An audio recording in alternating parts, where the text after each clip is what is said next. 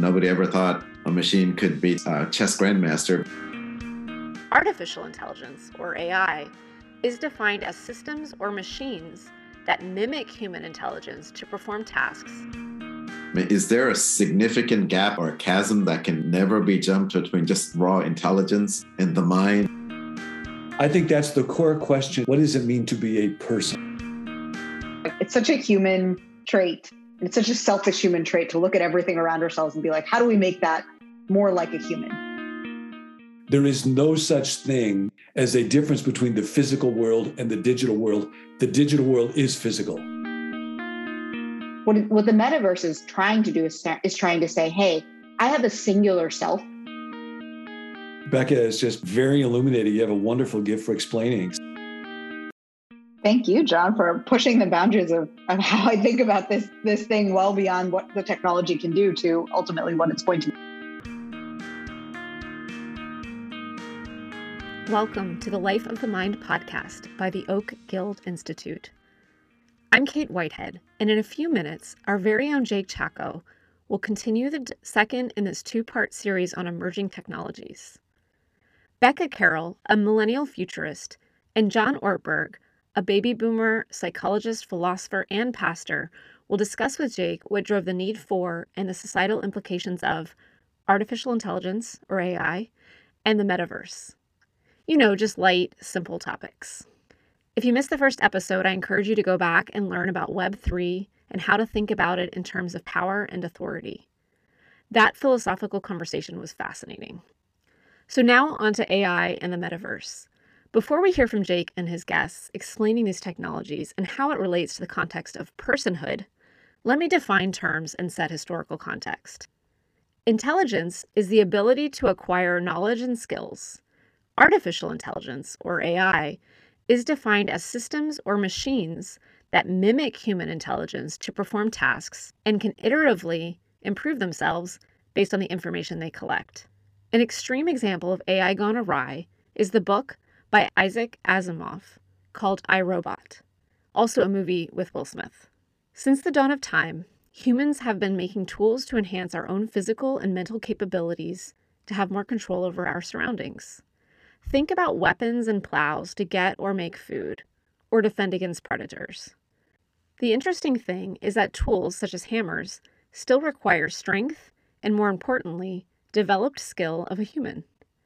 A nail gun, which effectively does the same thing as a hammer but quicker, requires almost no skill and just a bit of strength to use it. That shows an interesting spectrum on tools and their partnership with humans. So how do we think about A I as a tool? Is it enabling human advancement? Is it becoming human? And even if it's possible, do we really want A I to simulate humans, given our mixture of goodness and selfishness, of honor and bias? With every major leap in technology comes an even larger societal and cultural shift, not without a few pain points in the reordering and assimilation process. Jake's guests will touch a little on the fear and uncertainty, but also on the philosophical understanding of what it means to be a person and what we should consider as these technologies advance. After A I, our guests also discuss what it means to be human in relation to being in the metaverse. The metaverse is defined as an open, shared, and persistent virtual world that offers access to the three D virtual spaces, solutions, and environments created by users. The metaverse could be just the next tool of communication and arguably transportation as well. It's a brand new way to connect with others, which is truly a basic human need. The term metaverse was coined by Neal Stephenson for his novel Snow Crash in the nineteen nineties. A more recent example is Ernest Cline's Ready Player One novel about a teenager who plays games and goes to school in a virtual reality world. And if you aren't familiar with either of those, you probably have at least seen or heard of The Matrix, a story about computers imprisoning humanity in a virtual world that looks and feels very real. So a few questions to keep in mind during this episode. Do we become more powerful, or do we become less human with new tools like A I and the metaverse? Do we need to learn from classic science fiction, The Matrix or I, Robot, about risks if we create something we cannot later control? And what does it mean to be a person, or what exactly is personhood? With those questions top of mind, let's hear what Jake, Becca, and John have to say.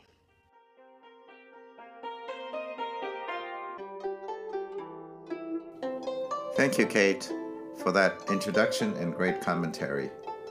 I am Jake Chaco with part two of this episode of the Life of the Mind podcast from the Oak Guild Institute. At O G I, we are on a relentless search for truth via dialogue, contested if needed, but always loving. And now to our episode. And let's move to artificial intelligence, but now uh, let's do that with the notion of we're starting to get into personhood, and intelligence uh, is not necessarily, or people, most people would agree, it's not the mind.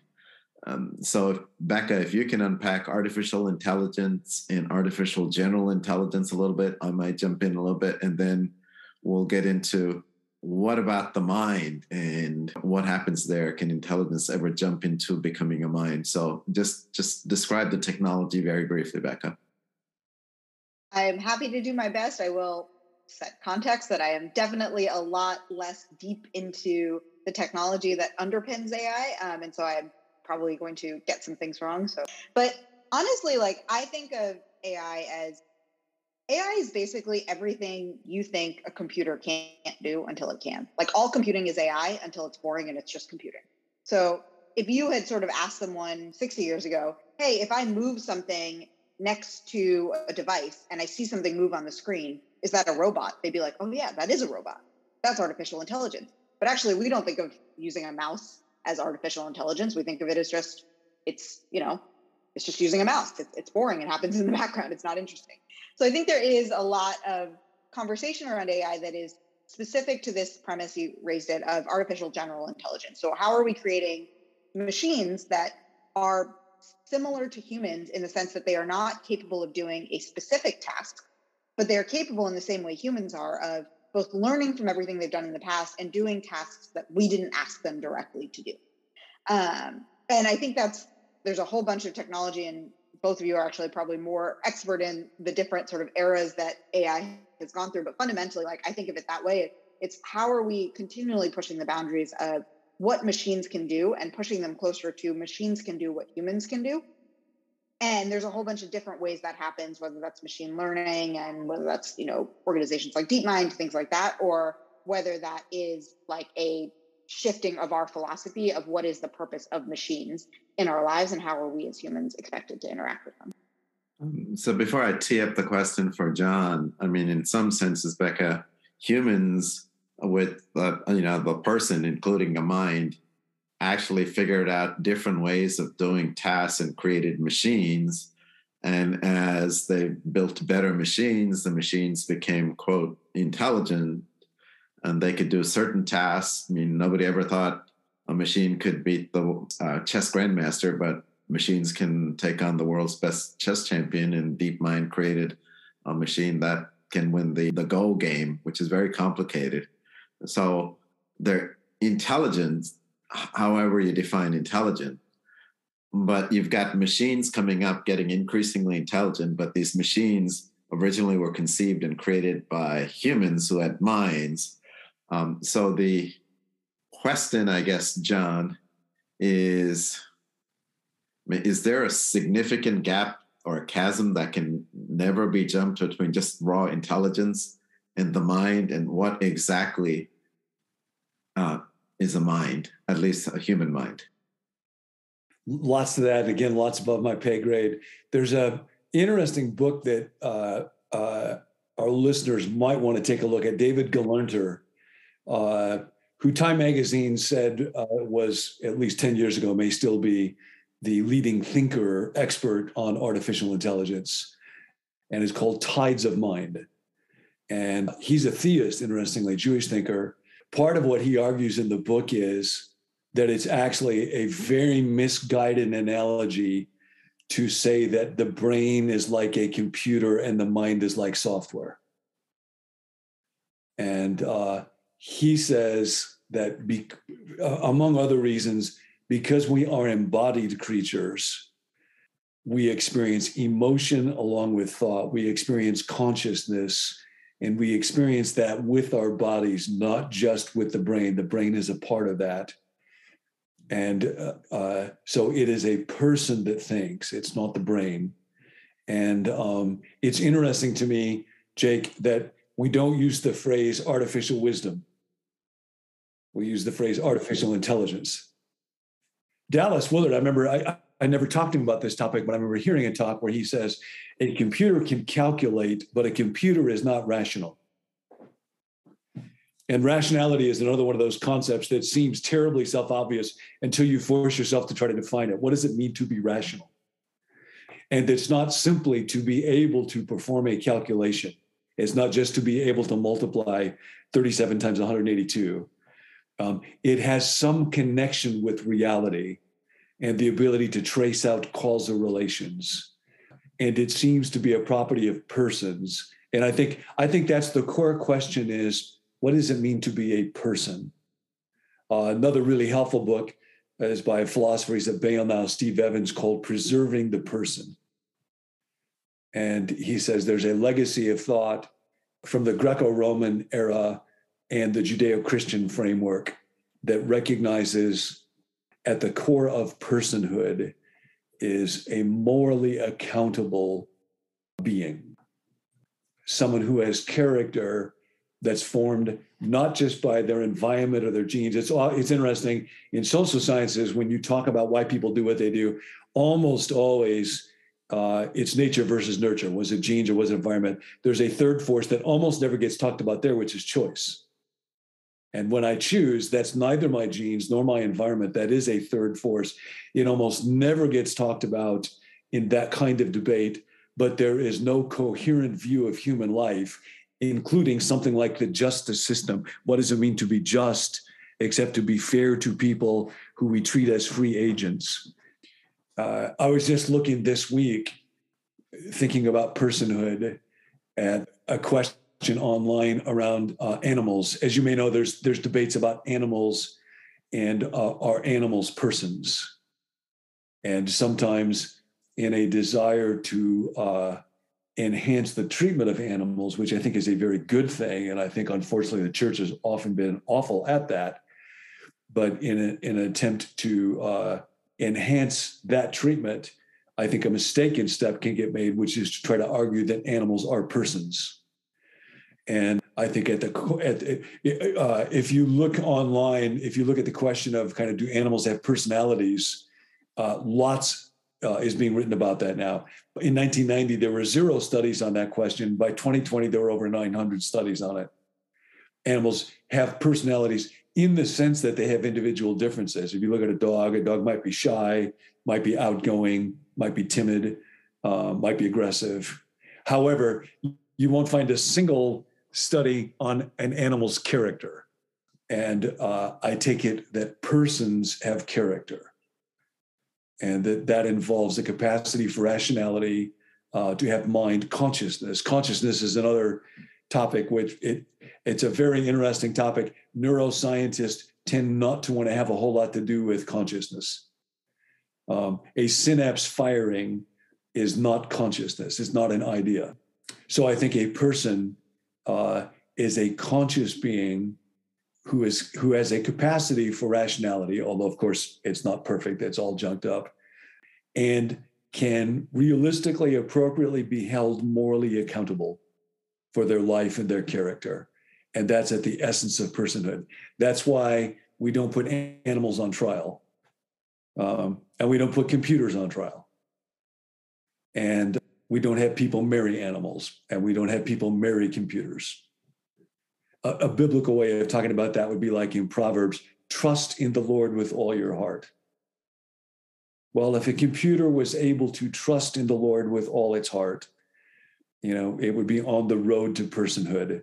Um, so I think that distinction is what's incredibly important, and it would be horrible for it to be lost. Now, a second question is, would we ever be able to create an entity, a computer or robot or something that we can't even imagine right now that could become a person? And I, I don't know what the answer to that is. I think we're a long way from it right now. Computers are simply becoming incredibly more and more and more sophisticated in the ability that we have to use them and their calculating capacities to perform ever more sophisticated tasks. So they're able to do and do more and more what people do, but they're not getting any closer to personhood. Whether that will ever be able to happen or not, I don't know. It's possible that it could happen that would not diminish the importance of the category of personhood. So whether or not we'd be able to make one is a different question than uh, is the category terribly important and is it one that needs to be observed? Uh, that's great, John. That's a really deep thoughts from a deep mind, uh, no pun intended to the company. But and you said a couple of things which will lead us into the, around personhood, which will lead us into our last topic area, the metaverse. I'll just uh, say this. There's so many elements to personhood, and thank you for unpacking that, including being embodied with all of these other characteristics of consciousness, rationality, a sense of justice, morality, et cetera. Uh, I, I guess whether a machine can ever be built to replicate a person, I mean, there just seemed to be hints of it. I was coming back from Tahoe, and Siri told me, it's, without even asking, it's four hours and nine minutes to my house. So it's almost suggesting things, and you think it's kind of like a person, or you think uh, your dog Baxter is kind of like a person, but they're not. I mean, there's a, when you start thinking that way a little bit, there's still a huge, huge gap to personhood as you defined it. I'm still reflecting on, John, though, this thing you said, though, is just like, it's such a human trait. It's such a selfish human trait to look at everything around ourselves and be like, how do we make that more like a human? Like, how can a pet be more like a human? How can a computer be more like a human? Instead of just looking at them as individual valuable things for what they are and not sort of always gauging their usefulness or value based in how close they are to us. It's just it's still kind of thinking about that. The Life of the Mind podcast is from the Oak Guild Institute. At O G I, we seek truth from unique experiences and diverse perspectives. Listening and learning may lead to contested dialogue. We believe contested dialogue can still be loving and compassionate between those with opposing viewpoints. Oak Guild Institute is a fledgling organization with a podcast and salon-style conversations, bringing people together in person and online. Please visit oak guild dot org, O A K G U I L D dot O R G to learn more and get involved. So let's let's move into our our last uh, area for today, the metaverse, right? We've got companies like Facebook that have renamed themselves Meta. I mean, it's the alternate universe, if you will. You've got uh, Jack Dorsey moved from Twitter so he can live in the metaverse. You got the, the big companies like Microsoft and all, all talking about the metaverse. So Becca, could you just tell us what the metaverse is? And then I want to come back and ask John about the relationship between the metaverse and personhood. Um, okay, so the metaverse. Um, so honestly, I think this is, I mean, all these terms we're talking about are still being defined, but for me, the metaverse is very much a, a term that is in, in fluid definition, because at its core, what it's trying to do in many ways is similar to the, or related to the conversation we were having about Web three. It's trying to take these versions of ourselves where we have a digital self and a physical self, where we think of it as, you know, there's a me that interacts on the internet, and then there's a me that's in my day-to-day, and it's trying to bring those two things together. And it uses a number of technologies to do that, you know, virtual reality, I'd argue augmented reality as well. I would say it uses the internet and coordination as a whole as its mechanism for doing it, but it's trying to say, rather than having two selves, rather than having a digital self and a physical self, and those things being loosely connected, but fundamentally different, what, what the metaverse is trying to do is, is trying to say, hey, I have a singular self, and whether I'm in a digital or a physical space, that singular self, like that's still me. And those selves are very tightly coupled.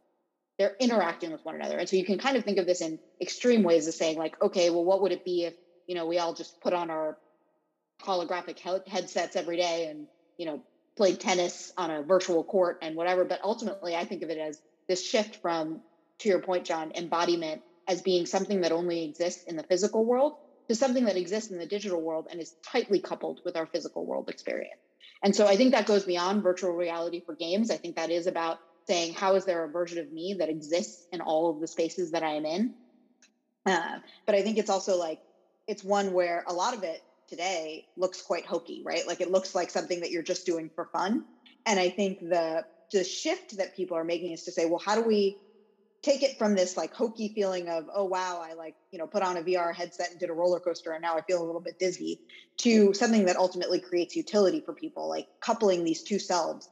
How can we make that useful for people and valuable for people? Because we think that we're leaving something on the table by forcing everyone to have two different versions or many different versions of themselves. So uh, l- let me jump into, because this area just is ripe for ethical, philosophical, even theological questions. Uh, for sure, we can augment what we can do as a person, which is the whole person, body, mind, spirit, soul, consciousness. We can augment it.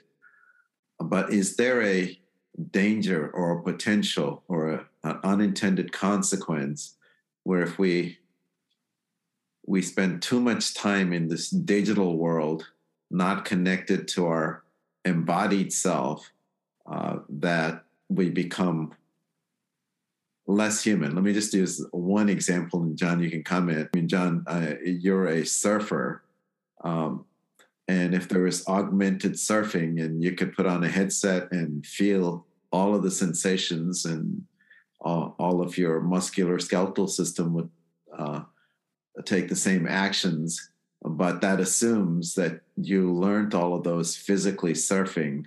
Um, but if somebody, some kid comes up and all he does is meta surf, uh, would that be the same thing? Is that less of a surfer, or we, do you become less, is there a potential of becoming less of a human? Are there other, as a psychologist, are there tendencies for loneliness, et cetera? Your comments?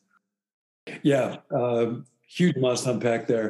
You know, there's a uh, researcher who's getting a lot of attention, Sherry Turkle from uh, Massachusetts, that writes about the loss of empathy uh, that comes with an increased amount of time on social media. You know, uh, jury's out, I suppose, on that one. There, there's, but there's questions about what is the impact of screen time. Um, I think something that's real important to note is there is no such thing, I'll try to find the right way of saying this, as a difference between the physical world and the digital world. The digital world is physical. It's kind of like there was Mona Lisa, the person, and there's the painting of Mona Lisa. They're both physical things. You know, the painting is a physical thing. It's just not the Mona Lisa. It's a picture of her. A computer, I'm looking at a computer right now. It's a thing. And uh, if I put something over my eyes that shows pictures, that's physical reality. So there, we're not leaving physical reality. It's just important to be clear on the nature of physicality and embodiment. We cannot cease to be embodied creatures. What I think we're looking at is the possibility of Uh, kind of like the painting of Mona Lisa isn't Mona Lisa as a person, it's a painting, spending a lot more time dealing with paintings as opposed to dealing with the actual person, uh, spending a lot more time dealing with human-made representations of creation rather than engaging directly in creation itself. And I do think from a Christian perspective, there is that notion from the book of Genesis on that creation is good. And so there is some sense in which I am made to experience and care for the earth, dirt, roots, plants, berries, birds, ocean. There's a reason why I thrill to that. And there's a goodness in that and a kind of flourishing that comes from it that if we were all like Keanu Reeves in The Matrix, just plugged into The Matrix, having our sensory experiences engaged in representations of creation rather than creation itself, I think there'd be a loss in that and a loss of the uh, sense of dominion that we were given, which is that we are meant to steward. But at the same time, uh, the creation of computers and the capacity to paint and to make videos is also an expression of dominion. So that's a good thing. It's not a bad thing. Uh, and what that comes down to is yet another question, which is, Um, what is human flourishing? And whether we're talking about Web three or the Mona Lisa, all of that raises the question of, Dallas used to talk about the four basic questions of a worldview. What's real? That's that's becoming current in a little bit new way as we talk about Web three. What is real? What's reality? Dallas used to say reality is what you can count on, but getting clear on what's real. And then secondly, what's a good person? And uh, I take it that democracy itself has always recognized the limits of the political sphere and the requirement of uh, thoughtful understanding of what is a good person. And I think those are questions that we can't get away with. And everybody's having an education around that. So what's a good person? How do you become a good person? Uh, and what is the good life? And so those questions uh, all become really important ones as we think about uh, Web three. The one other thing I'll say about it, as we were talking about personhood and the worth, all of creation has great worth. Nicholas Walterstorff says, the Ur principle of justice is to treat everything according to its worth. And uh, uh, a good person will do that. And that's part of why justice is so important. One of the things that's unique about persons is that they have a unique kind of worth. Kant said that people have dignity, and he defined dignity as that which makes a human being of such a worth that they're irreplaceable. If my computer freezes up and loses it, I will go get another computer, and I'll do it tomorrow, and it won't be a big problem. If something happens to my wife, I will not go to the wife store and get another wife. She is a person. Persons have a worth that makes them irreplaceable. And uh, it's not by accident that B F Skinner, who denied the notion of personhood, called his book Beyond Freedom and Dignity. And he believed that science was leading us to a day when we would transcend the notion of personhood, and both freedom and dignity would be understood to be illusory categories. And I don't think that's true, but I think that really is uh, a, a key question.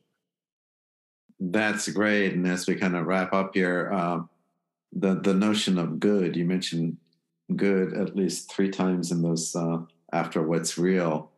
And what I get out of what you just said, John, is there's good in everything, uh, living and not living. But, but what is good is different. And what is good in human beings or persons uniquely different, and and and that good is irreplaceable, whereas some of the other things could be good, but they're replaceable. So that's actually very, very profound. Well, it's not original with me, but, but so I agree with you. I think it is profound. Yeah.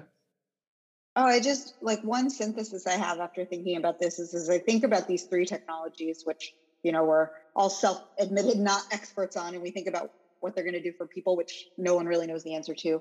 Fundamentally, to me, they come down to these questions of what is the world? How do we interact with the world?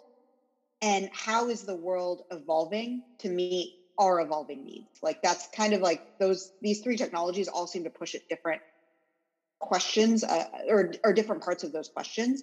And I, I do think that we're poised for a change, but I think those questions are, are questions humans have been wrestling with, honestly, from the beginning. That's great, Becca. I mean, with, um, in, in many senses, that's your uh, a different version of saying question one and four from what John said. What is the world and what's real? And then how do you live in the world? How do you live a good life? And I think what Dallas had in the middle are the the moral questions, if you will. But uh, that's a that's a great synthesis and takeaway. John, any final thoughts from your side? I, I'm just... grateful to have been a part of the conversation. Gives me lots to think about and to look at going forward. So thank you, Becca. It's just very illuminating. You have a wonderful gift for explaining. So thank you. I, I feel like I, I know more now than I did an hour ago. Thank you, John, for pushing the boundaries of, of how I think about this, this thing well beyond what the technology can do to ultimately what it's going to mean.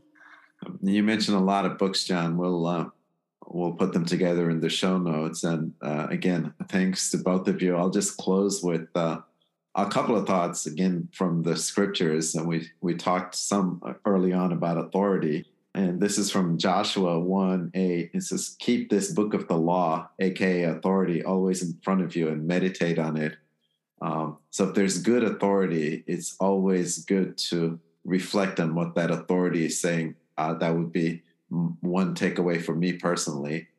The other one, just having this conversation with you, and this is from Proverbs, walk with the wise and become wise or become wiser. So I've had an hour walking with two wise people. And so thank you for that. I'm a little bit wiser as well. So thank you so much.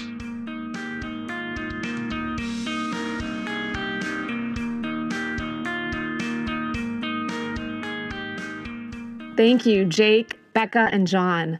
That concludes this two-part series on some of the most exciting new technologies coming our way, the human and societal impacts, and how we should think about them.